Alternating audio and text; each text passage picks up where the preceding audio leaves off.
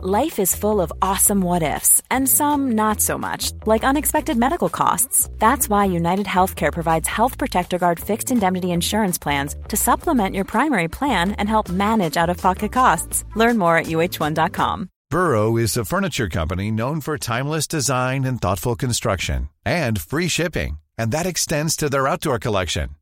Their outdoor furniture is built to withstand the elements, featuring rust proof stainless steel hardware, weather ready teak and quick-dry foam cushions.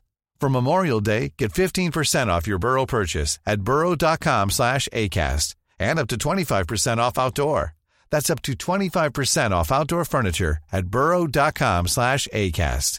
I'm Sandra, and I'm just the professional your small business was looking for. But you didn't hire me because you didn't use LinkedIn jobs. LinkedIn has professionals you can't find anywhere else, including those who aren't actively looking for a new job, but might be open to the perfect role, like me. In a given month, over 70% of LinkedIn users don't visit other leading job sites. So if you're not looking on LinkedIn, you'll miss out on great candidates like Sandra. Start hiring professionals like a professional. Post your free job on linkedin.com/people today. You are listening to Missed Apex Podcast. We live F1.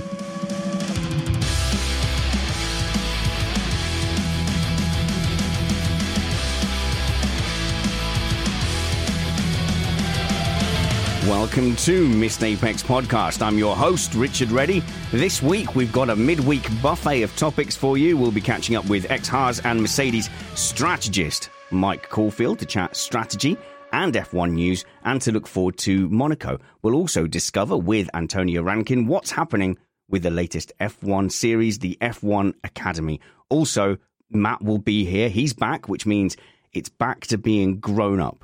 Sunday's show was very silly indeed. But the, the show before that with Kyle got some really good feedback. Juan Portela says, really enjoyed the reaction chat show with only one guest. Nice variety from the usual format. Great one on one energy with the back and forth. Don't be afraid to sprinkle these in. We won't be. It is one of our aims for this season. There's a, a busy WhatsApp chat that we have. If someone comes into that with a specific topic or a point, I'm going to try and grab them, be a bit more versatile, and try and bring you interesting and sometimes a little bit more time relevant content. But we're still an independent podcast produced in the podcasting shed with the kind permission of our better halves. We aim to bring you a race review before your Monday morning commute. We might be wrong, but we're first.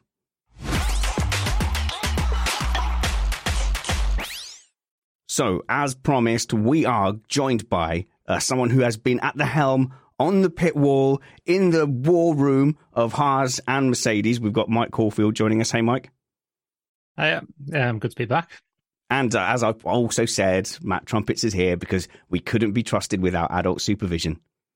It's not my fault, but I'm just going to say the word pontoons and we'll go from there. Well, it's definitely not your fault. It was specifically Alex and Christian's fault. But never mind. Uh, we are going to look at the specific challenges uh, around the Monaco Grand Prix. But, Mike, because we always go to you specifically for strategy stuff, I want to sort of dive in and get your opinions on some more general Formula One stuff as well, if that's okay. Yeah, not a problem. Yeah, no, um, hope I hope I can g- g- offer a good insight on other things apart from strategy. The problem is with experts, I'll ask you something random like engines, which I'm going to later, and I, your reaction will be, "Well, I'm not specifically an expert at that, therefore I don't want to dive into it." But don't don't be afraid. It's not Sky. We can just wildly speculate. And if we get emails that point out that you're wrong, we just quietly shuffle them to the, the trash pile. That sounds good to me. Good. Yeah, I mean, I'm I'm wrong about most things anyway, so that's that's fine. Okay, well, I'm correct about this. I tweeted this earlier. I said F1 cars, F1, the, the organization, makes the F1 cars slower. Engineers make the car faster. And that's the game. That's always been the game. Uh, but that seems to have been abandoned in the last few regulation sets.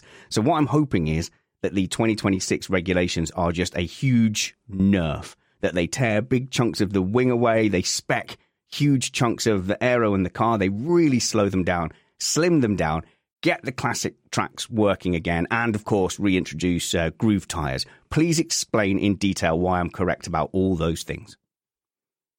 I mean, I'm I'm partly on your side. I, I do hope it's it's a case where that does happen. I think the main one, which they need to really address, which they probably are doing with the removal of some of the um, PU components, is reducing that um, weight of the cars, what they've got to. So already, if you can reduce that packaging of the of the PU and make the cars significantly lighter, then you can already start and go back to what the cars need to be, which is just smaller in size in general, and and hopefully that then, obviously, with a less kind of footprint in terms of the floor, you start getting less aero, which then starts making them less fast, but then technically more competitive. So oh, I wasn't it's, I wasn't thinking about that. The fact that the cars are bigger just gives you more space to play with with the aero and and well, by, it, and especially in in today's format where a lot of the aero comes from the floor. So the bigger the floor, the the more effect you're going to have from it. Uh, well, uh, you're sort of asking for different things. If you want the cars to be slower, the easiest way to make them slower is make them heavier. yeah. If you make them lighter, then they go faster, even with less less aero.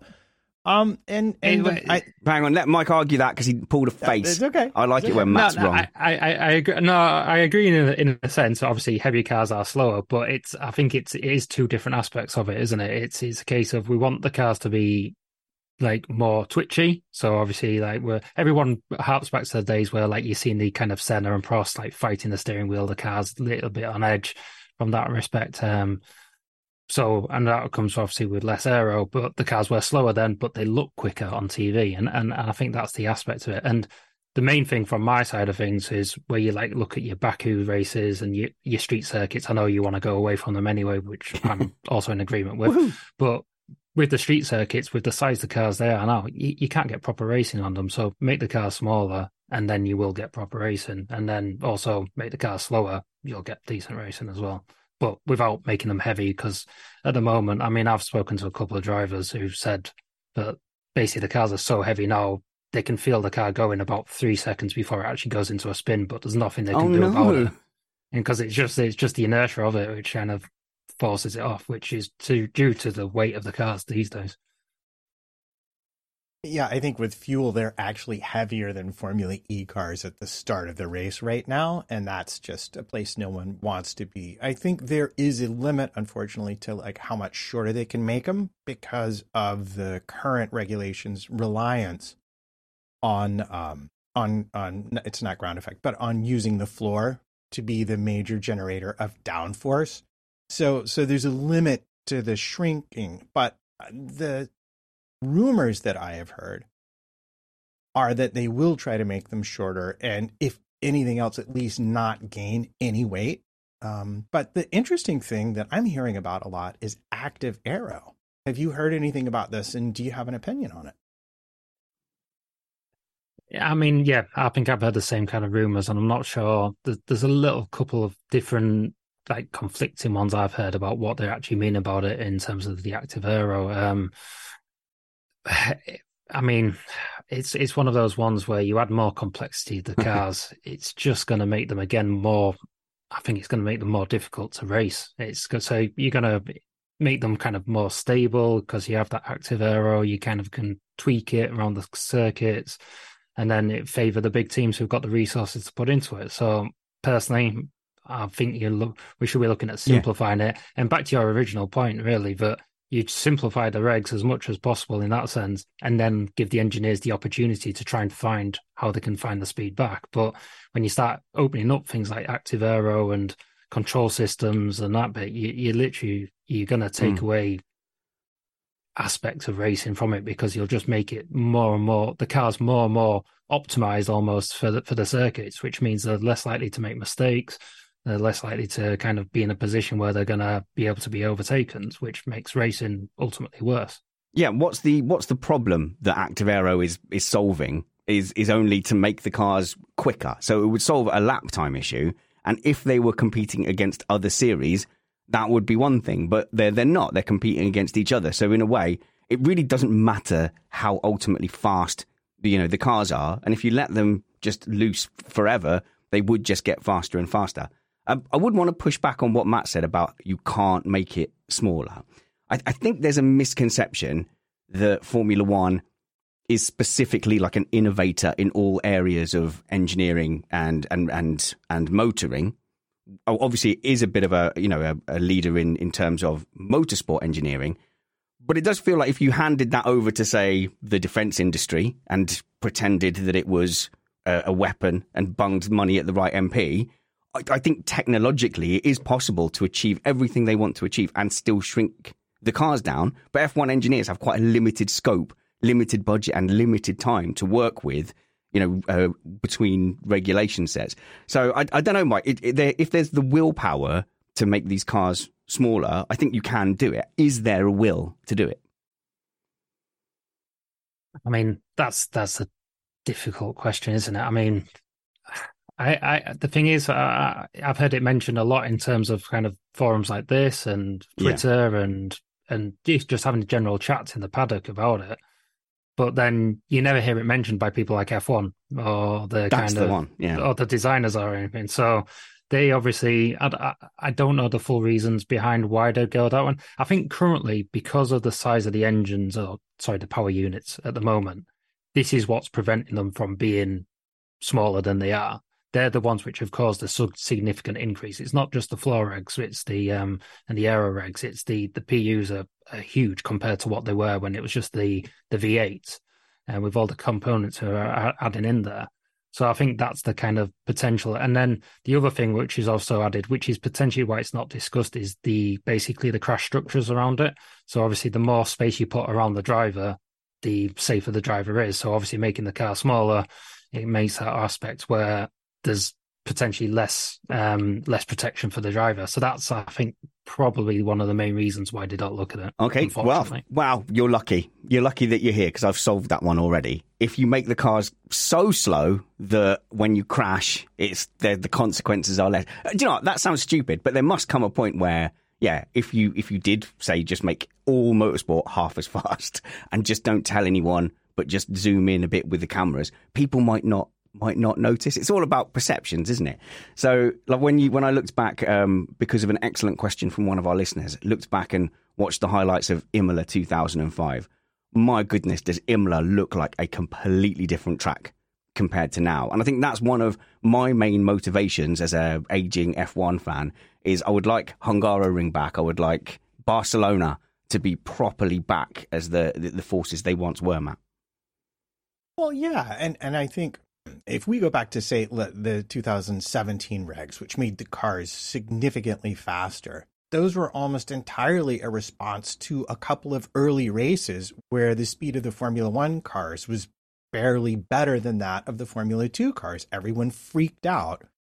And as a result, we got this uh, ridiculous regulation set that that actually made everything overtaking and all of that so much worse and so much more difficult than it was prior to that. Formula One has sort of set itself out as being the fastest around the twisty bits of any series, so they have to satisfy that. But you're correct. If you show someone a camera picture, they're not going to pick up on multiple seconds a lap unless you tell them the lap times and say, wow, that was a lot slower than last year. Herp. Yeah. Yeah. Well, whatever. Let's pick Mike Caulfield's brains about his area of expertise strategy. Now, some people who are negative about Monaco, not me, uh, might think that there was limited strategy at Monaco compared to other tracks. Would they be correct? Yes basically. Oh. Um, yeah, I mean, good. The no, second I mean, question, it's, it's it's it's a quite a frustrating one for a strategist in in terms of Monaco because it can be it's one of the I'd say easy in inverted commas in terms of like um choosing your strategy, you have to do a one stop. There's no debate about that. So it's a one stop race. You you don't worry. Even if your tires are falling off a cliff, you're still not going to get overtaken because likely the cars behind are also going to be struggling. So you just have to make that one stop work. So in that respect, it's it's about track position.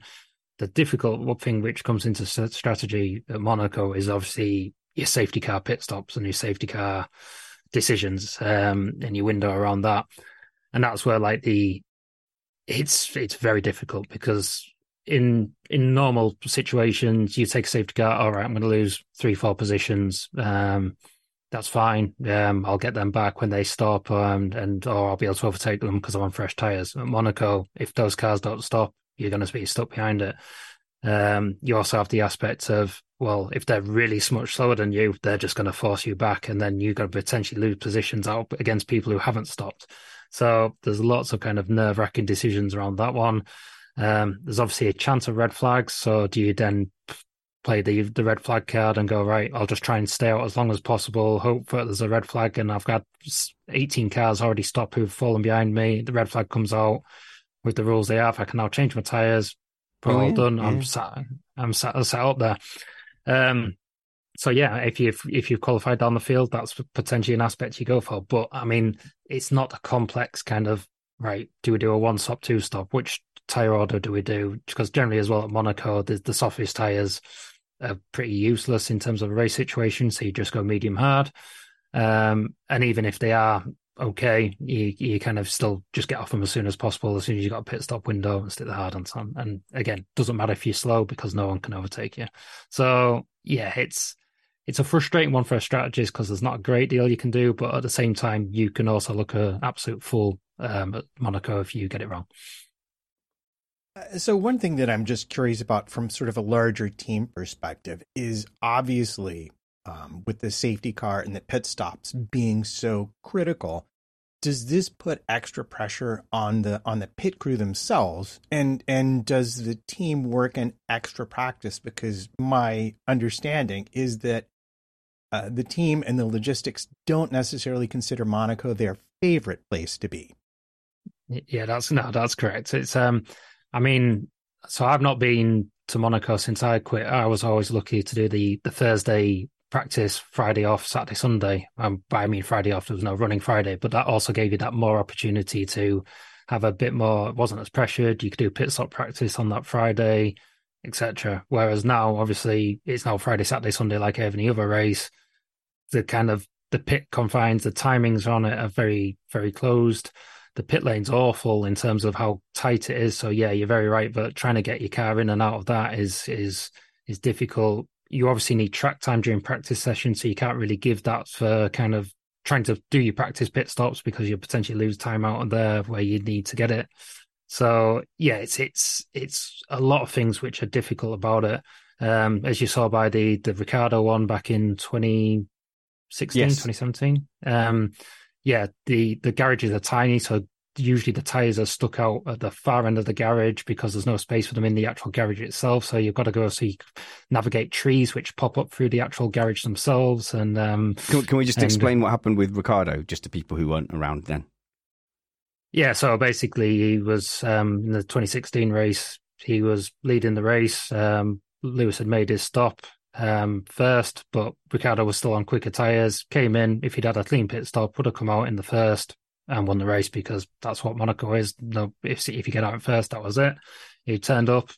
There was no tires available, or there were some tires available, but some wrong tires available, and then you had your pit crew doing a bit of a Benny Hill back and forth, kind of running in and out, and he's just sat there for what seemed like a an age. Um, and and he still, even after all that, only just came up behind Lewis as well. So which was um, particularly um, demoralizing for himself. but, not for me because I was working for Mercedes at the time. Oh yeah, yeah. But on the flip side, with with Ricciardo, I think it was the following year he then had uh, when you're talking about how hard it is to overtake. He had like he basically had a cylinder down on his engine, and he was like down like half horsepower, and still no one could overtake him. And it was so funny because everyone was going, "It was a masterful drive." Uh, by everyone, I think it was just Christian Horner saying a masterful drive, you know, you know, the broken car, but you literally just can't overtake. You didn't have to do anything particular. Yeah, not really. I mean, there's the one place where someone might have a lunges down at the chicane um, out, out of the tunnel, but if you park your car in the middle of the track going into that, then you shouldn't be overtaken. So it's it's it's really not that difficult. I think I'd I'd have a good chance of keeping keep people behind me, and I'm I'm, I'm really not very good. Well, this walk down memory lane is making me want to ask this sort of tangential question, which is Is the virtual safety car the hardest thing for a strategist to deal with, especially if you like you're approaching your pit stops? Because I can think of one, uh, you know, one in particular where like it always seems like certain drivers gain time on certain other drivers under the virtual safety car and at least once i think mercedes threw away oh, when maybe it was under the safety car um, with Vettel, but but it's it seems very difficult to calculate where a driver under the virtual safety car will be relative to a driver that's making a pit stop. So is that like an especial nightmare at a place like Monaco where you have no chance of overtaking and regaining the position? Yeah, a little bit because um, so we generally have calculations, and most tracks it's okay, so you can kind of see where you are relative to your delta. And obviously, that's the big thing about the virtual safety car is everyone drives to a delta, but potentially you might have some cars which uh, drive in two, three seconds off, and someone's at zero. So you obviously try and be at zero on that delta uh, to to gain that position. The issue you have at Monaco is that GPS is so poor that you don't have this accurate positions really. You it's kind of more of a simulated lap. So what you're seeing might not be fully accurate. So especially with the virtual safety car, you you you are forming that little bit more of a risk. But it is the same with the safety car as well. With that potential, will you will you will you won't you come out behind a car if you pit? It's that same aspect in that respect. Because um, obviously you you can race in the pit lane technically and then you can obviously race out the pit lane at Monaco because it's the safety car two lines um, at the exit of turn one.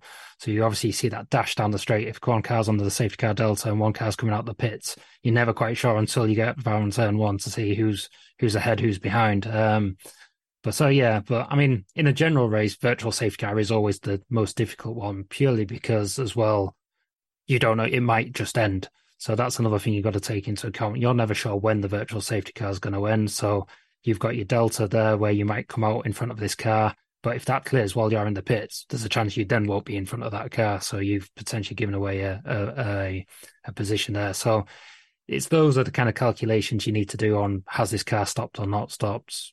Who's in front of me that may or may not stop? And is it disaster if I come out behind this car or will I get it back if he doesn't? So that's the kind of things what a strategist would be going through in the virtual safety car scenario, at least. I'm a strategist for a team at the lower part of the, the midfield. And what I'm going to do is I'm going to start on the on the, the prime tire, not the option. I'm going to start on the hard, say it's hard and medium. That was a flashback, wasn't it, Matt? Um, prime and option. So I'll, I'll, take the hard tire, and then I'll I'll watch everybody, all the chaos on, on turn one. I'm gonna I'll pit lap one, and I'll come out in clear air, Uh, I'll, I'll, make my way back towards the pack who are all fighting with each other, and then when they all have to pit, I'm in front, and then I park the bus and finish a cheeky fifth. See, I don't know. That's why. Why aren't I a strategist? That would work. Well, what, so, question: Why are you standing on the hard tire if you're pitting on lap one?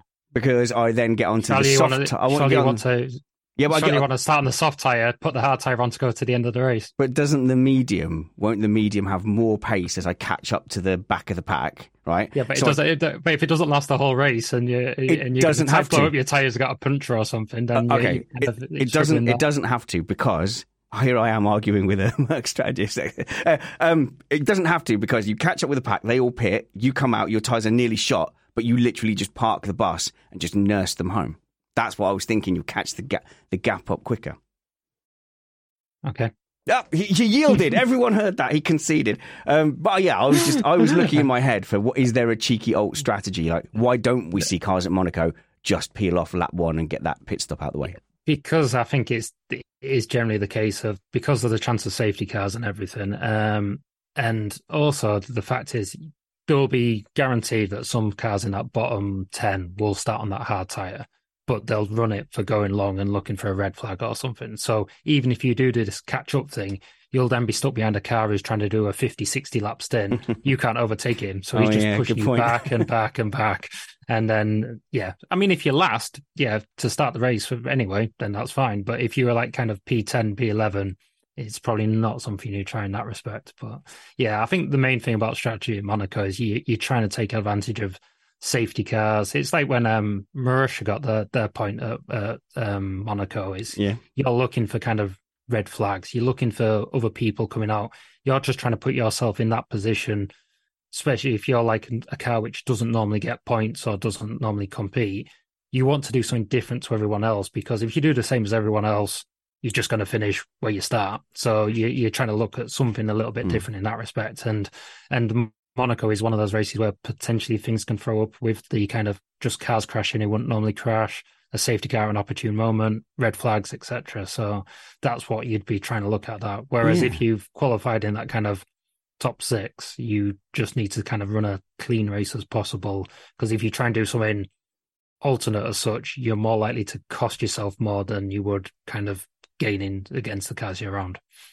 Okay, well, that's why you have two cars. So you deploy, say, a, a younger or a junior driver to cause a, a red flag at an opportune moment, and that's it. You've won Monaco. Matt, I've thought this all through. I'm uh, disappointed the amount of pushback I'm getting.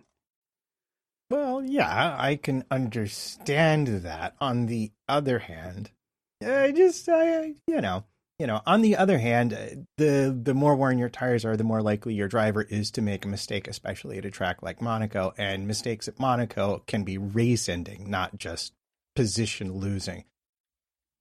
I do have a question for Mike, though. I, I know, I know that we have other things to talk about, but based on your description, it seems like qualifying really is. This is the only time we have left under these regulations that where qualifying really, really matters who picks when to send the cars out, especially like in qualifying the first session when the timing matters a lot, not only for getting the last lap when the track is best, but you also have to worry about your driver having a good outlap in order to have the car be fast. Is that a race engineer calculation? Is the strategist have anything to say about that? So it's, it's this, these are usually combined decisions in terms of you'll go over like your practice data, look at kind of the tire warm up, look at the deg, for example, um, look at kind of previous years. So looking at where the track's busy, when's it most likely to be yellow flags, etc. And then you kind of come up with a run plan. The thing about Monaco qualifying compared to kind of other ones is because there's generally fairly little deg on the tires at Monaco because of the kind of surface that you can you you almost act it like a wet session that you go out as early as possible, try and get some banker laps in and just run. Um, so you try and be there because there's a chance of a yellow flag or something, or a chance of a car, yeah, car parts uh, opportunity when you're on your lap. You basically just need to be on track as much as possible. So when the track frees up, you get that opportunity. Like you said, there's traffic in there. Um, so if you're trying to like leaving it to kind of one lap at the end, um, there's a good chance that it's going to be affected by a yellow flag or a car just in the in the wrong spot or not being able to get that gap, which means you don't make the line in time. Um, so you just kind of try and spread it over that session as much as possible, and then the other aspect of it is that the track evolution is quite high as well. So you're you're right, you need to be on track at the end, but you also need to be in that kind of position. So generally, what people do at Monaco is for qualifying at least is that you'll do two runs in Q1 you'll try and get a banker in in Q1 and in the first run, like do a few laps, and but then get yourself out with a good like seven eight minutes to go with before the end of the session, and just kind of running and aiming to do like fast or fast. But if you need to abort, you've still got time to kind of do it, just to give yourself that best opportunity to to get that final lap in. So. Yeah, so it's basically race engineer and and strategist and chief race engineer all come to kind of a decision together and asking for a friend and not based on any real life events. If I was to accidentally have to, on purpose, park my car somewhere inconvenient for the rest of the field, where would one choose to do such a thing? Yeah, what's the best place to park it, Mike? I mean, you've got a few options, haven't you? To to be honest, um, it's a turn one will be a yellow flag. Turn five, um, they're all like little runoffs, and if you maybe have to like Austin powers it out of there, the yellow flag just keeps in that area. To oh, kind of, well, um... hang on, do what Rosberg did while you were at the team, and just reverse back out to really make sure there's a yellow flag. And and that was 2016, wasn't it? Yeah, no, I think was that was 13, possibly 13 or 14. Oh, Mike, I wouldn't, I wouldn't dare probe you, but I bet that was awkward at the team. Uh, it's as awkward as many things which over that, that kind of period of time. I mean, uh, there was one stage at, at, Monaco where Lewis just seemed to be cursed, uh, just in terms of um, he he never seemed to win it, regardless of what well, happened. There was that qualifying, and then there was a, another time when he was he was comfortably leading, and then Mercedes did a double stack, which somehow resulted in Rosberg popping out up front, um, or he got held up in some way, but he was absolutely furious on the radio. I'm sure this was like maybe a late yellow flag or a late safety car. Made the decision uh, to pit. Yeah, them. that was 2015, 2015 maybe. I can't remember which mm. year exactly it was. Um, it was a safety car. So yeah, Lewis was leading. So it wasn't double stack. Lewis was leading, and he pitted and ended up third, I think. Out of that. Um, and yeah, um, there's quite a thing, a few things which went wrong at that point of time, which was kind of added to it. But yeah, it was it was not not obviously an, an ideal situation. That one, in fact, it was pretty awful. I think that's what that's all we're going to get out of Mr. Caulfield. We we got to wait for NDAs to expire and books to get no, no, published. And, uh... So basically, I'll, I'll, actually give you some a bit of a rundown on this one. Is but um, so I was back at the factory for this one. Um, actually, during this safety car, we lost all communication from the track to the factory. Oh, um, so like all all intercom went down, so we we saw nothing. The intercom came back up, and you and you just heard this kind of box box, and we were just like we all like literally looked at each other and went, "What's happening here? Uh, what's?" It? But obviously, because we'd lost radio for about best part of forty seconds or something, we weren't sure. Like the, he might have had a puncture, he might have um sure. caught like so, something. So you couldn't in, just so yell no, no, no, no. Yeah, exactly. Yeah, and um and basically again, it it, it was a a case of because the GPS is so poor and teams become so reliant on GPS at um, Monaco, there's certain aspects where it's fine and the kind of the track maps are simulated. But basically, on the decision maker's laptop, um, he had it set to sector mode, which basically meant that the gaps only updated every time they crossed the sector.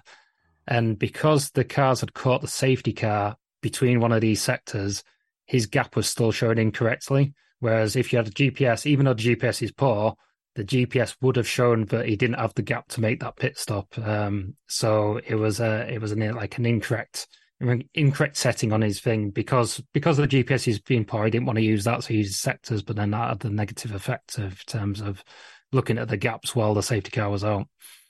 I don't know. I don't find that story complete. Matt, do you remember my story of how I accidentally allowed a uh, thirty thousand pound drone to be shot out of the sky because I was playing three D pinball? I do 3D, remember that. 3D space pinball on Windows. I reckon that's what was happening, and, and Mike just Minecraft. doesn't want to say because he wants to protect the fact that he's the all, time 3D space pinball record holder. Um, yeah. So, look, I mean, we're trying to find interesting things about Monaco. And actually, even the strategy insight you've given us there, it in itself gives us something to to look out for because whilst it is pretty much a, a train and a crocodile, there's there's hope. You're, there's still hope at some point that something's going to happen. There's some kind of strategy you can pull out of the bag.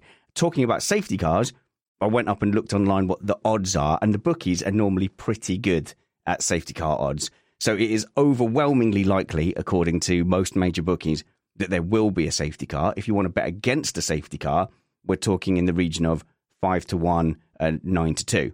So they are backing, especially you know these days where they, they you know safety first, safety car come out, red flags quite likely too. Maybe that does add a little bit of scope uh, an interest, an intrigue for Sunday. But generally, I say to people, enjoy the qualifying. The qualifying is genuinely exciting. On Sunday, just turn the volume up, turn your expectations down, and just let F1 wash over you. And it, I think, yeah, the, the secret to a happy life, said my nan, you know, low expectations. And I think if we could get that across to people, Mike, at certain tracks, you know, there it isn't. I whinge about Monaco, I know, but if we could just get across to people, that's it's not going to happen. It's like Thanksgiving. No one really wants to be with Uncle George. Yeah, but it's a tradition. We seem to do it every year. Just get drunk and enjoy yeah. it. Mm.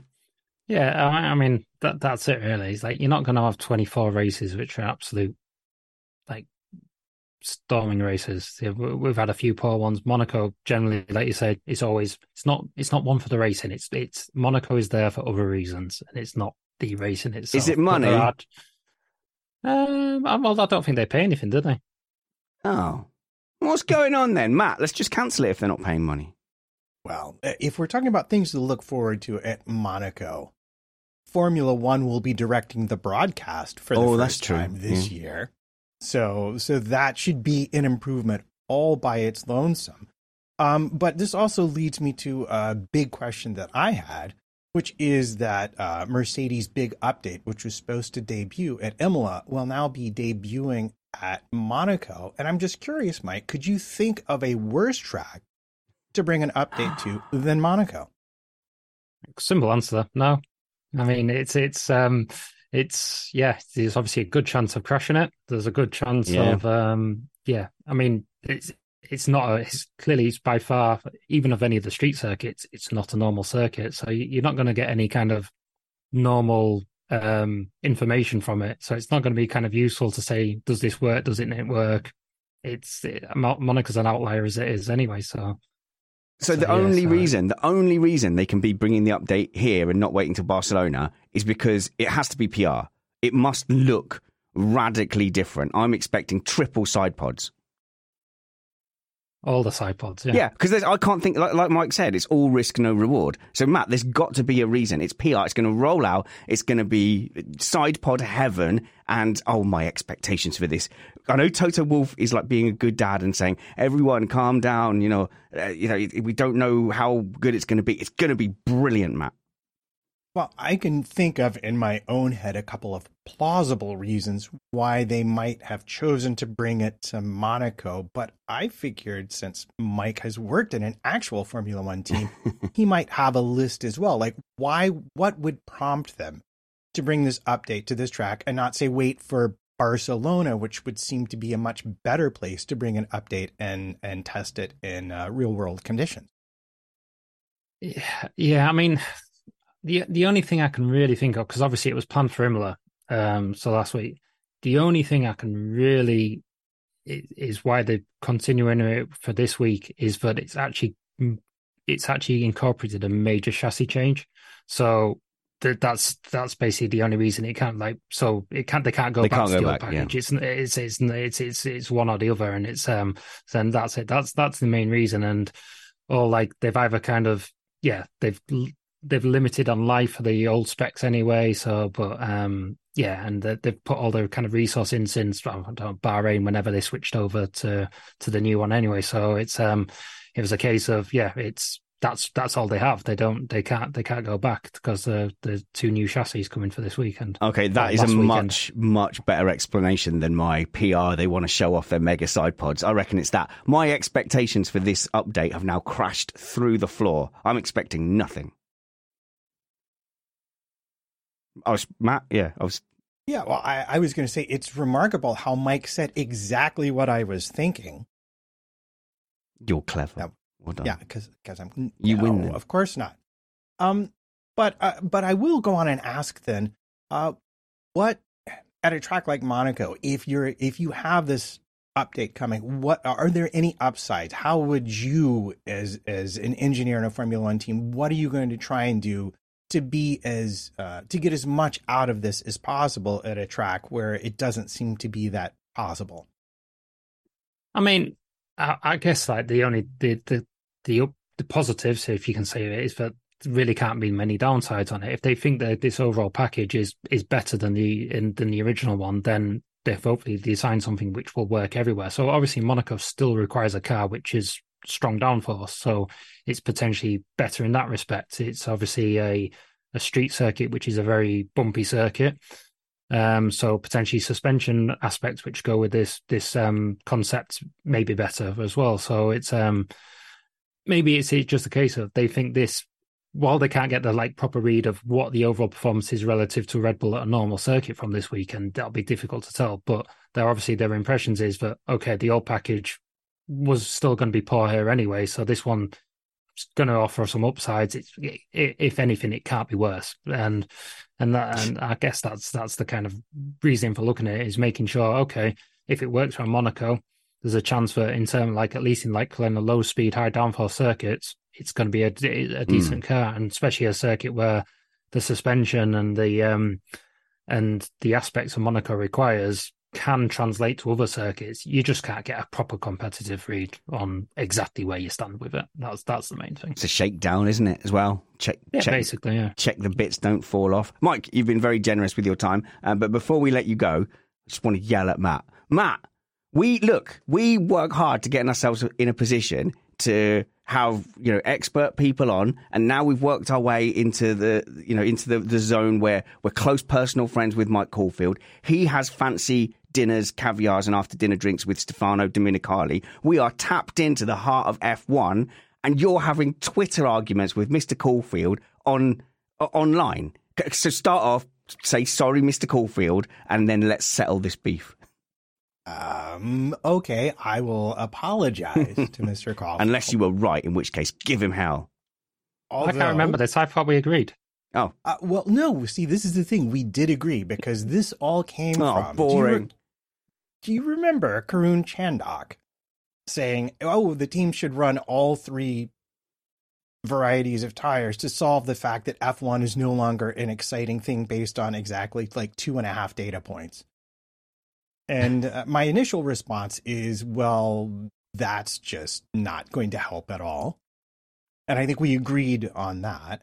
And then my second response is I don't think the tires are really entirely at issue here. The fact that we've been racing on nothing but resurfaced tracks has a lot more to do with what we're seeing. But then it occurred to me like the most interesting thing we had seen was uh, people like Ocon and Magnussen and even Hamilton on hard tires at the start going very, very, very, very, very long on these resurfaced tracks. So I thought, well, if we were going to change anything about the tire rules, give someone in the last 10 or the last five positions the option to start on the hard tire and then just not have to change it. And Mike disagreed with me. And, and but we agreed on everything else. Um, yeah, but I just basically said that yeah, it's it's it was great in the terms of the Ocon and Hulkenberg thing, but that's because they were looking for an opportunity. If you open it up to everyone, then everyone does it, and it becomes a boring DRS Mm. train. And that, that's the problem, isn't it? These things equalize. You know, maybe we should just be, you know, changing the, the regulations every every few races to to make strategists work harder. But what about the the Karun Chandhok idea where you have to race all three? To me, it always feels like, well, in that case, that means you, you're not basically tire life goes out the window because you you've got to change it. Even if it's a one stop race, naturally, you're just doing two stops. You don't have to think about it. Um, but also, it's just it is you know we- we're swallowing nails with the aero, and to cure that, we'll swallow concrete to cover up the the marks from swallowing nails. Yeah, I mean, and and the thing is, if you look back over the past, well, even going back to 2017, I think so, like when we changed the regs the first time, the most interesting and most exciting races where you look on, I can't remember what website is Race Fans, or maybe we, where they do a ranking of the race or something, and I think say, that's the race, isn't it? With Ed Straw, I think that's the race. Possibly, yeah. They might have changed the name since I last looked Yeah. at it about three years ago. Um, but like all the kind of races which people like, and it's a bit what Matt was saying is that you're looking at kind of a mix of strategies and kind of a one stop v two stop where you've got a car on a one stop and they're being chased down by a car on two stop and it's car on all the tires against a car on a, and it's that kind of anticipation towards the end of what will happen. And all the best races or the highest ranked races are where this has happened. But it's always shown over the last five, six years that these races do exist. It's just for the fact that, like Matt said, and like we kind of point out, but we've started this season with Oh. circuits, which are always like this anyway. That every season they're like this. It's just the fact that Baku didn't have a, it had a really opportune safety car and it didn't have any red flags this year. And, um, and has always been fairly dull, but the first year we had four red flags and millions VSCs, and actually came a bit ridiculous with the amount of VSCs in it. And Monaco, you know, not Monaco, Melbourne, but I mean, Monaco's Generally, the same. yeah, You've never been, you've never been able to overtake at Melbourne. It's always been a one stop, and it's um.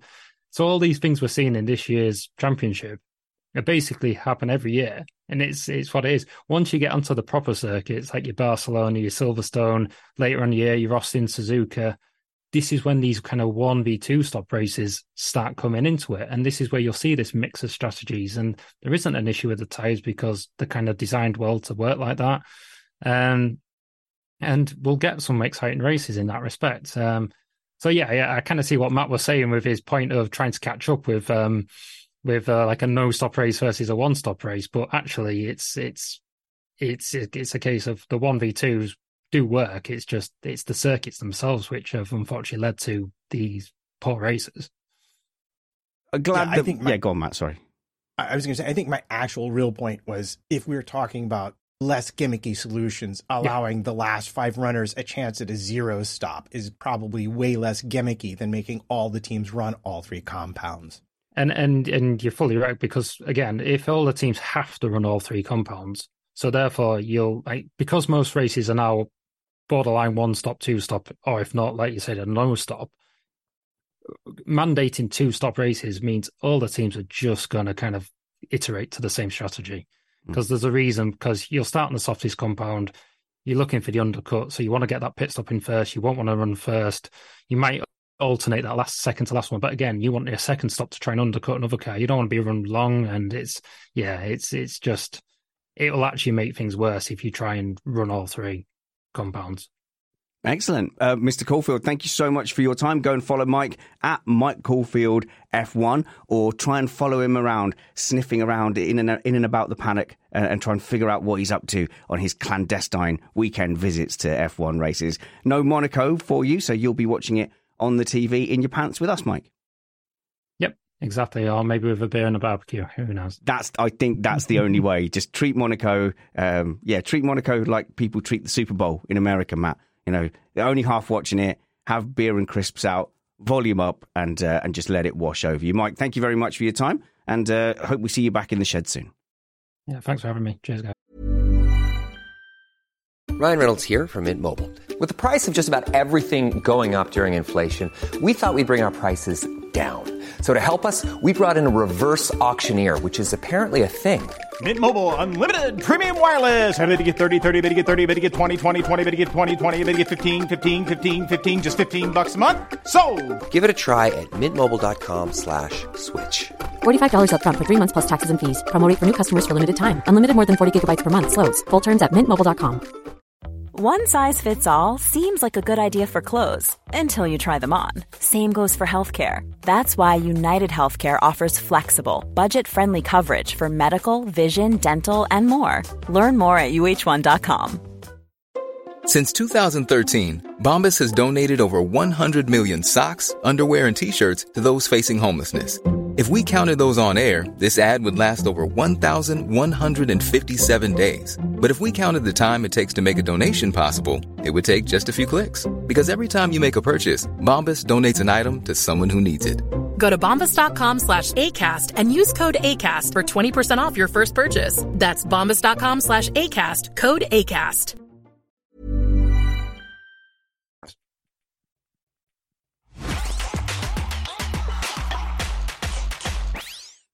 So then, you might have heard of something called the F1 Academy, and it's part of Formula One's drive to help women come through the feeder series and eventually have the aim of having a woman racing in Formula One. They have expressed that this is a category designed to give more access and track time to women racing and testing, as well as an overall rounded support package. But like you, I haven't seen anything of this F1 Academy. So here to help me and Matt is Antonia Rankin. Hi, mate. Hi. Now, I haven't just called up the nearest woman to ask about F1 Academy. Hey, Rankin, you're a lady. Tell me about F1. No, to defend myself, you have been TikToking about this. Yeah, I think it's a really interesting topic at the moment because obviously F1 Academy has been unleashed to the public, but it also hasn't. And I think a lot of people don't really know very much about it at all. So I'm hoping through conversation and some light joking, we can hopefully encourage more people to kind of understand it a bit more. And Matt, this is something that's kind of been bubbling under the surface. I think to, to start off, to frame all of this, we've been hoping for something to be done. I mean, for the last decade, we've been having this conversation. This is at least a very positive move. Uh, it's something. They've done something. Well, yeah. I mean, and this really comes on the heels of the W Series demise and uh, wasn't, to my understanding, based on, you know, casual reading of Twitter, uh, wasn't really planned to start this season. It was more planned to start next season, which is one of the reasons you talked about visibility. We haven't seen as much of it. Is is a lot of the engineering for the broadcast and stuff like that was still taking place. So the question that people will be asking, Antonia, is: Isn't this just W Series, or or shouldn't have W Series already have been doing what F1 Academy is doing?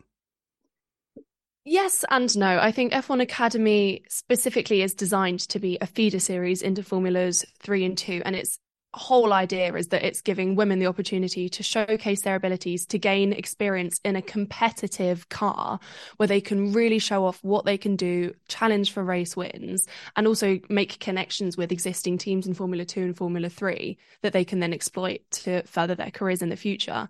Um, obviously, W Series was an early step in that direction. Um, but in my opinion, F1 Academy appears to just be a kind of more streamlined version of that. But I mean, going back to what Matt said, I will say it feels at the moment like a half step has been made. And I obviously don't know what's coming up next year. Hopefully, there'll be some broadcasting where we can all actually watch these races. But these races are commentated, they are filmed, there are highlights shows. And yet, we're still not seeing it on our TV screens, which I think is a really, really great shame because it would have been really nice to see the series hit the ground running. Well, I, I think I have some good news for you there because I believe if I've understood the video I watched properly, that they will they will be joining in earnest the Formula One calendar next season. But it, you mentioned W Series and this series. It does feel like a half step because I think it was originally intended for a slightly different audience of drivers than W Series. W Series used, if I'm remembering correctly, uh, a modified F3 car this is a modified F4 car from Tatuus with an inline uh, inline four cylinder turbocharged engine makes around 170 horsepower. But what's different about it to the standard F4 is that it features fully adjustable front and rear suspension. So it's more of a learning series and the age limit is 16 to 25. So this is this is a learning series for drivers to learn how to set up cars at different tracks and to prepare them to race uh, faster, more powerful cars. Yeah, I um on the topic of the cars, so they're racing in a Tatuus Formula 4 um T421 chassis, which is the same chassis that was used in W series. However, oh, this time they've got right. a different engine. So, you know, Pirelli tires, um chassis, but the engine is Autotecnica. It's an inline 4 turbocharged 1.4 liter um, I think 0 to 100 is 3.6 seconds, 100 kilometers an hour. Um, and horsepower difference to W series is about 100 horsepower difference. It's 100 less. So it is slightly less powerful. So, yeah, that goes back to the idea of it being a learning series. Um, and I guess the main difference that we can identify between W Series and F1 Academy is this is very much a development academy. Mm. I mean, you know, it's in the name. It's for drivers to develop their talents, to develop their abilities. Whereas W Series was almost an entity in its own right, and it was almost like a, a, a dead end. Well, it proved to be a dead end in the end because if Jamie Chadwick can just keep winning it without really getting a, an opportunity to progress, then it has it, it kind of uh, strayed into that area, Matt, where we were saying, okay, is this about encouraging women in motorsport, or is this about segregating women off into their own championship? And I think we hoped that it wouldn't be the, the segregation route route uh, for for women's motorsport. Um, whereas whereas this is is much more embedded into the the feeder stream of F1. But I, I just kind of want to pay tribute to W Series for taking a step forward and doing it at least because they showed look they put what 20 women on the grid it, oh uh, can you believe it it wasn't a disaster there was actual racing and there was good racing there was enjoyable racing well, yeah, and I would even take minor exception. I, I mean, yes, uh, Chadwick didn't progress into F3 or F2, but she is now racing in Indy Lights. So it's not like she came yeah. away with no opportunity uh, relative to her domination of that championship. But the good news, and I think you make this point very well, is that this series, F1 Academy, is um, integrated and is fully a functional part of the larger Formula One entity, which means it will be enjoying a different and better level of support. Whereas the W series, even though it was integrated with the calendar, uh, was from a separate sort of production company and basis. So I, I think yeah. the sponsorship guarantees will be better with this than they were with W Series. And we won't see it go away unless there is some other better reason for it to. I'm actually pleased it's not being broadcast live. And I know there's a lot of disappointment. People want to see it, but there's a lot of attention and excitement about it that is a little beyond the level of driving that it's actually aimed at. And that is no offense to F1 Academy or the people featured in it, but I don't remember a clamour for people demanding to see normal F4. So I do kind of I wonder if we've by not being able to get the broadcast up and running, there's kind of like uh, they've they've spared it being a circus uh, and and people kind of gathering around maybe for the wrong reasons, whilst it gets settled. So I'm not completely unhappy about them having a little bit of time to get bedded in, get completely comfortable as a series, and then hit us in the face with some live, polished production and formats next season. I simultaneously agree and disagree. Um, again, it's a half step. You know, these these women are being told we're putting you in this series to elevate your opportunity for sponsorships, and yet it's not particularly yes, appealing okay. to a sponsor if you're not getting any broadcast time. Obviously, the livery of these cars, if it's plus your logo's plastered all over a car, that's fair enough. But if nobody's seeing that logo on the car, you know, it's not particularly appealing. But also, it, it feels a little bit insulting to say that these these drivers need some extra polishing time, as in they've had polishing time throughout their whole development. I, and I'm, I, that. I know it wasn't meant in that manner. I, just quickly defend that. I, I would I would be saying the same about uh, you know men in F4 if they were suddenly going to say right you, we're going to have live access to F4 and we're going to really push it. I would also be a bit concerned because I don't know if you've ever like sat and watched support series. You know these are kids. These are sixteen-year-olds in these cars, and and you know it's um it's scary. I, I, I was sat at Luffield for a six hours uh, WEC race, six hours of Silverstone. This single seater comes flying into Luffield into the barrier and go, "Poor, that's a big hit." And then when he steps out of the car and takes his helmet off, it's a little kid, and like, it's, it's literally a little kid, and it's quite jarring to watch. So I didn't. I meant to equalise what my experience and my expectations of other series. Didn't mean it as an insult, Matt. Well, but this series is very clearly aimed at drivers who are still learning their craft. And in the sense that them not being sponsored on a weekend broadcast and commented on like they are F1, I think that's a good thing from for the uh, for the mental aspect of the drivers because they can make mistakes. I mean, let's look at Gasly and Red Bull, for example. He made some mistakes. The commentators seized on it, and in half a season, he was chucked out of a team. Here, they can make a mistake, deal with the team, but they don't have the extra pressure. There's a disproportionate amount of attention There we go. relative to Yeah. the level of the series because it is all women and people do want to see this. They want to see this work, but that's a huge amount of extra pressure on a driver that's still literally trying to learn their craft. Yeah, I, d- I don't know. It feels it feels rude to almost um kind of bubble wrap these women, you know, by saying I want to protect them from being judged. Oh no. The- The nature of development series is that you know even in Formula Three and Formula Two there are constant mistakes. In Formula One there are constant mistakes. Racing is a learning curve. It's an extreme sport. You don't always get it right. However, of course these these girls being female they are open to a new level of scrutiny that perhaps their male counterparts aren't open to in Formula 4. So protecting them per se from online backlash after a serious incident by, you know, from little boys going, oh, yeah, no, skill issue. They just clearly can't drive. You know, they're proving us right. That's a really good You know- men impression. Yeah. Thank you. Yes. Uh, but it, I, I understand it, but also th- the scope for making mistakes is there for any driver in any series. And I, I really don't think we it's productive to bubble wrap these women, you know, but by exposing them to the same level of scrutiny that we expose their male counterparts to in other series. I think it's fair almost because we're saying you're deserving of your platform, you're deserving of us being critical of you because it's not a criticism on your ability as a driver it's just a criticism of you know it's it's constructive and i think by blocking off all possible negativity that that speaks for itself almost Matt.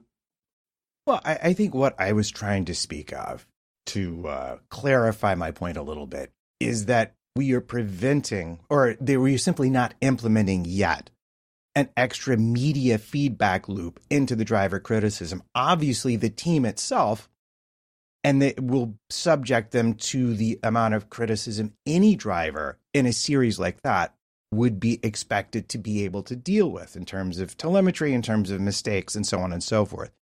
But the difference would be I can, for example, did you know, and you probably do because like you pay attention to these things, that the first driver ever to be kicked out of a series for violating penalty points was in F2? Most people wouldn't have even known that. That's because most people don't pay attention to F2 because it's Mm. just part of the background noise of a Formula One weekend. this being a new thing and being all women will get a lot more attention, more attention than F2 would in many weekends. So I think Spanner's point was with this soft rollout, they're getting a chance to be accustomed to working within the team without this extra media feedback loop affecting them as well. So we're really mm. agreeing because I'm terrified of it when you yell yeah, at me. Yeah, yeah, yeah. Telling you, scary. But also, Matt, like we're middle-aged men, so we are probably already have been accidentally sexist and will continue to accidentally be sexist during the the, the rest of this segment. Uh, happy to hear, happy to correct myself, happy to learn. But the whole point of this, Antonia, is that eventually there is a desire within within F1 to see women racing in in Formula One. So I would be interested to know, you know, how likely do you think that is, and what are the main barriers to stopping that happening? Okay, uh, to address your first point, um, a lot of these teams in F1 Academy are Formula 2, Formula 3 teams with series that feed into Formula 1 eventually. So a lot of the drivers are already signed in driver academies that ah. will yeah, oh, that okay. will that will hopefully lead to them um, you know, academies like Alpine, which will then lead to them progressing through the Formula Series. And yeah, maybe one day Formula One. Um, and I think that that's something that is unique to F1 Academy that maybe W Series didn't offer. Um, now, in terms of the barriers, gosh, they are innumerous. Not only are these women young and therefore inexperienced and therefore prone to making mistakes, as every young driver is, but of course, because they are women, there is a bit of social stigma around what they're doing. And there's a lack of acceptance. And there's also physical barriers because formulas two and then three and then they've all yeah. got different regulations that present different physical challenges because inherently these cars are built towards men's physiques. And that's not necessarily me saying we should make it easier and that would mean that women can then do it. That's not me saying that at all because F1 is the pinnacle of motorsports and it should stay that way. But there are some inherent ways in which the car is built that make it physically inaccessible for these girls, especially given that they're young in their hmm. development. Mm. They're not going to be as strong as a 25 year old woman would be um, that are going to prevent them from being able to drive a Formula yeah. One car. And so, like, yeah, you're right. F1, uh, because motorsport has kind of involved evolved in a, a male-dominated environment. It's it's not really that you have to be really strong to drive a, a car because a lot of you know top sports cars do have power steering. Karting's relatively, you know, accessible from a strength point of view, but it's never had to be a consideration because it is mostly young men in the in the prime of their their the prime thrust of their their youth and strength. They have just been able to develop cars not not thinking about it at all. But it is a design choice. So in formula 1 you know Fernando Alonso was talking about picking the strength of his wheel around how much feedback he wanted. So really the steering wheel isn't something that you've got to wrestle and murder with your big man hands. It's a tool to transfer the mechanical grip feeling to give information to a driver through their hands. So, I mean, motorsport could make a choice to to make steering wheels accessible to to most humans rather than just men and a, a few women in that demographic. Well, no, exactly. And inherently, of course, biologically, yes, women aren't as strong as men. That's never going to be something that is debatable. However, there are some aspects of a Formula One car or a Formula Two and Three car where the smallest of tweaks, which would not impact car performance, would just make the car drivable yeah. for women. So the the smallest thing, for example, in Formulas 2 and 3, you don't get to adjust the steering wheel. All of the steering wheels are the same. In Formula 1, you can adjust it to your heart's content. In Formulas 2 and 3, they're the same. What kind of adjustment? Drivers, well, in terms of the actual shape of the wheel, for example, oh, where oh, in Formula 2 and 3, they have quite thick wheels. And drivers like Jamie Chadwick have said, you know, in Formula 1, it's fair enough that you can customize it, but you can't in the development series, which means that a thicker wheel, which is harder for smaller hands to grip, it's it's the smallest thing but if that could be tweaked doesn't impact car performance just makes things more accessible for women. It, that doesn't feel like a, a big leap at all. Whereas at the moment we've almost accidentally in a position where cars are just have you know the cars are like the water that's fit into the puddle. So you know a male dominated sport is the the hole and and the the sport has just filled you know that hole. So it would take a mental change. And since F1 does seem willing to do it because they haven't done F1 Academy just for the for the hell of it they've got a bit of time. So if you look at this crop of of basically F4 level drivers or below, because you know the current pool of women wanting to do motorsport is smaller. I don't think that's controversial. So they will have had to stretch their net further to fill the, the, the F1 academy. Please, oh, if that's insulting, please, please. I, I think I'm speaking mathematics here. Um, they've got time before that produces talent going into F3, F2. Do you think they will make these moves? I know you've mentioned um, a, a hip shape for seats, for example. Yeah. So again, seats can be customized to the driver. They are in almost every racing series. You get your racing seat molded to your body, very basic. But the cockpit itself, the cockpit tub, can be quite narrow, which makes it not possible to sit in comfortably at all or effectively and in a drivable way to women with wider hips. Again, this is something that drivers like Jamie Chadwick have picked up on as barriers.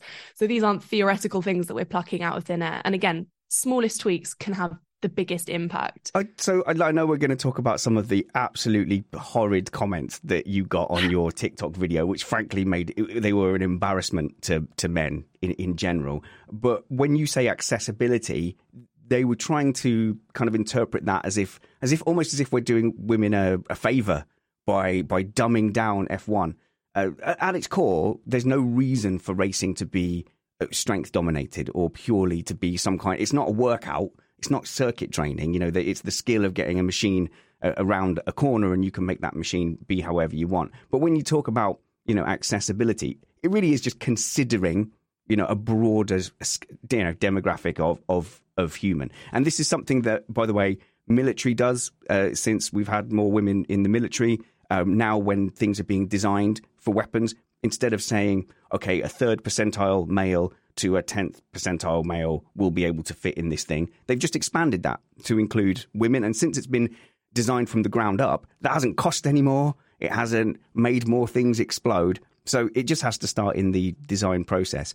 Uh, from a social point of view, uh, I haven't ever been a, a little girl growing up, uh, but I do wonder if there's a core uh, base of, of young women and girls who want to get into motorsport.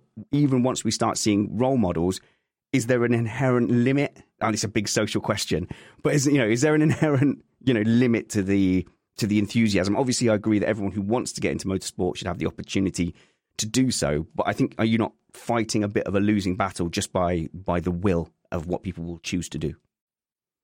A little bit, yeah. I mean, obviously, stereotypes come from somewhere. 50% of girls are probably going to look at cars and go, ew. But okay. what's important is that we don't ignore the other 50% who, like myself, would live and breathe off of engine fumes. Mm. You know, it's it's it's really difficult because especially in younger girls where we see developmentally there are challenges compared to male counterparts physically for example getting into formula racing as a younger woman you're obviously not going to be as strong as 16 as a boy is at 16 which means that automatically you're going to be put off at the thought of it because you think well there's just no point in racing a car where i can't i can't pull the strength of the g's but yeah. my best yeah. mate brian can i mean it is a big old chip to turn around antonia oh absolutely and i think F1 Academy and just having female role models is such a fantastic place to start because if if there are women out there doing it, that will, of course, inspire younger girls to know that they can also do it.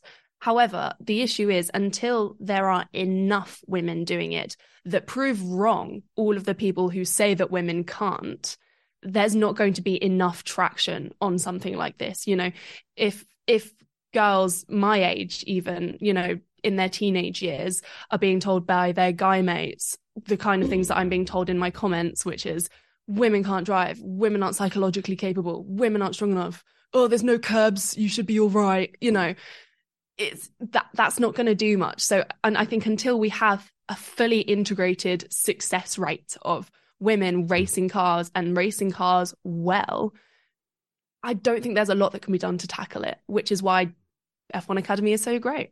Uh, I suppose we should tackle the the elephant in the room, which is just the core misogyny that exists in society, which reared its head in your comments. And oh, by the way, I'm so sorry that you have to deal with like the weight of comments that you had to deal with on that video. The reason we don't have live YouTube chat is is nearly entirely because of misogynistic abuse every time we have a, a, woman on. It just makes our live chat a disgusting place to be. So we just went, it's easier just to turn it off and have it in our patron group. But um, with challenging misogyny, in the spirit of that, do you want to share some of those delightful comments? I will start by saying, in this situation, I, as a girl, cannot win. No matter how I respond to these comments, no. I'm either angry and moody or I'm being walked all over. So I will say, when responding to a lot of these comments, I had to physically hold myself back from absolutely violating these boys and their mothers in the comment sections. Oh boy. because, of course, that would be impulsive and hysterical, and goodness forbid.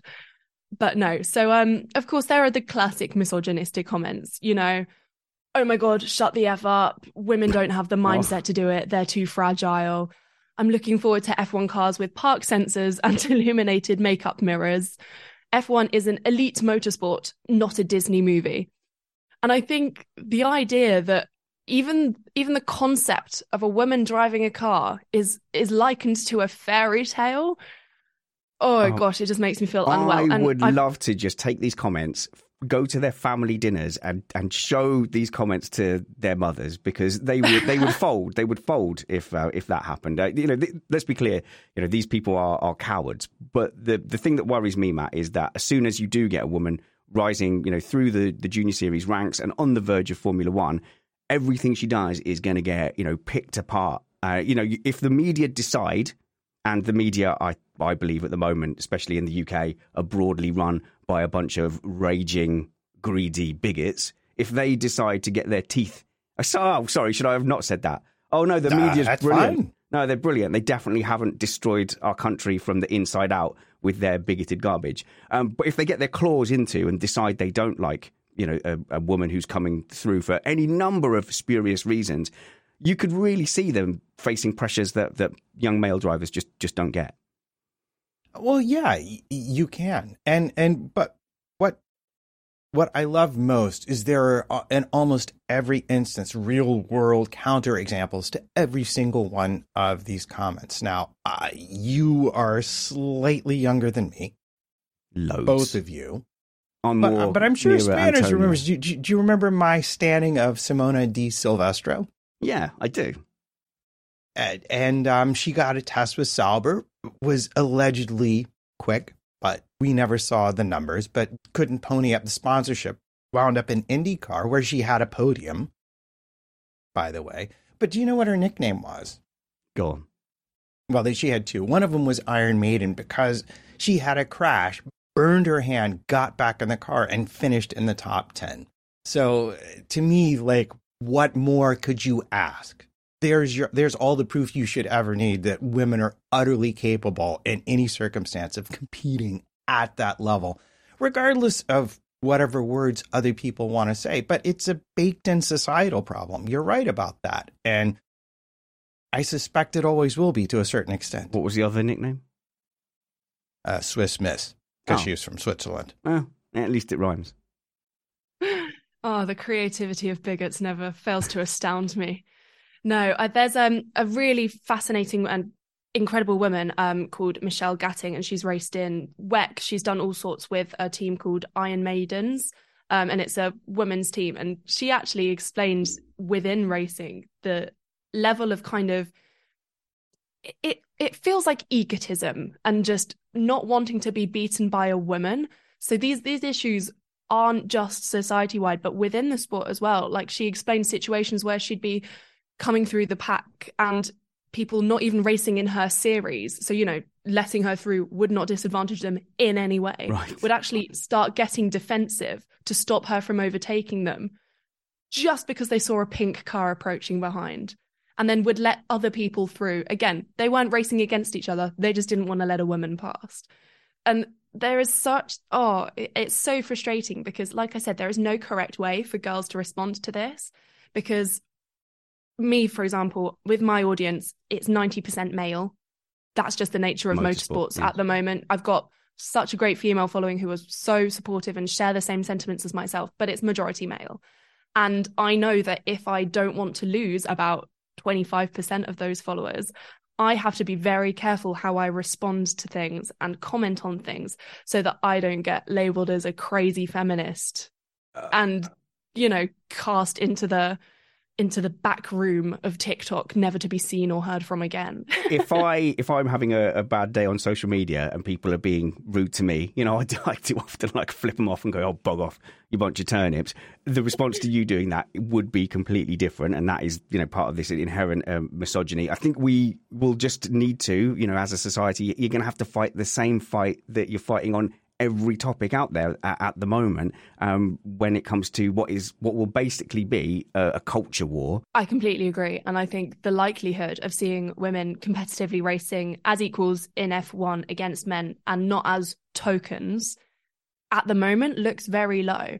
And I think the way the route to challenging that is making sure that in our younger generations we're completely eliminating these barriers that we've discussed today. So, you know, obviously on my TikTok, I would say TikTok's audience generally is a very young audience. You know, you're looking at teenagers, young adults. There's the occasional, you know, your age, which is of course still a young adult. Mm-hmm. Um, to be honest, but, that ship has sailed, Antonia. Don't try and rescue that one. but the comments that I was receiving on my video, the the vile comments were still coming from 12, 13 year old boys. You know, and until we actually have young people believing that yeah, girls can race in F1. There is actually no physical reason why they shouldn't be, and competitively doing so. I don't think we're going to be able to make any change because it's very clear that the same attitudes that we call archaic and we call outdated are still being expressed by young people. Uh, well, young people of that age particularly love vile comments. I will just say, as a someone who has taught kids that age, it is just a true thing. But I, I the focus right now is on sort of a step or two or three ahead of where people start. I would love to see the money spent to say double the amount of female participation in karting at, at an early, early age. I think if you double female participation, you greatly increase chances mm. of seeing someone competitive. But I also uh, pedantically and want to mention that we're talking about modern Formula One here. There has already been a woman and women in Formula One and in other series, including IndyCar, Indy 500 having a particularly rich history of women competing and being competitive. It's modern Formula One that we're having the issue with right now. And I think while it's great to have these feeder series, really, if we could put the attention on the very, very beginnings and encourage more uh, girls to participate at a very young age in karting, make that possible, easy, and cheap for them so that they have no excuse not to, then you're going to see a real change. I agree. And bringing it back to F1 Academy, W Series, these all women series that are designed to give women a platform, this is why that their success is so important and why we need to be encouraging the broadcast, encouraging people to watch it, to get involved. That's why it's so great that F1 are pouring funding into initiatives like this, because that is how we're going to see change. And that's all we've got time for this week. We'll see you for the Monaco Grand Prix at 8 p.m. live for the live stream, or it will be ready for your Monday morning commute. Don't forget to like and subscribe. Do all those things. Consider being a patron. Patreon.com forward slash Missed Apex. Until we see you next, work hard, be kind, and have fun. This was Missed Apex Podcast.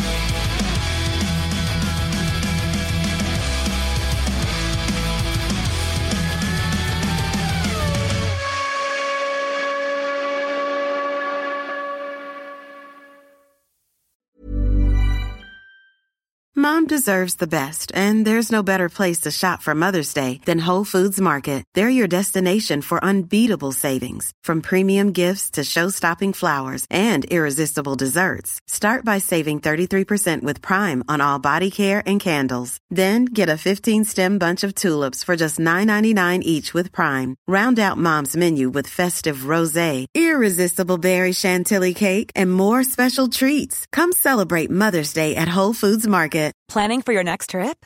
Elevate your travel style with Quince. Quince has all the jet setting essentials you'll want for your next getaway, like European linen, premium luggage options, buttery soft Italian leather bags, and so much more. And is all priced at 50 to 80% less than similar brands. Plus, Quince only works with factories that use safe and ethical manufacturing practices. Pack your bags with high-quality essentials you'll be wearing for vacations to come with Quince. Go to quince.com slash pack for free shipping and 365-day returns. When you need mealtime inspiration, it's worth shopping Kroger, where you'll find over 30,000 mouth-watering choices that excite your inner foodie. And no matter what tasty choice you make, you'll enjoy our everyday low prices, plus extra ways to save, like digital coupons worth over $600 each week. You can also save up to $1 off per gallon at the pump with fuel points. More savings and more inspiring flavors make shopping Kroger worth it every time. Kroger, fresh for everyone. Fuel restrictions apply.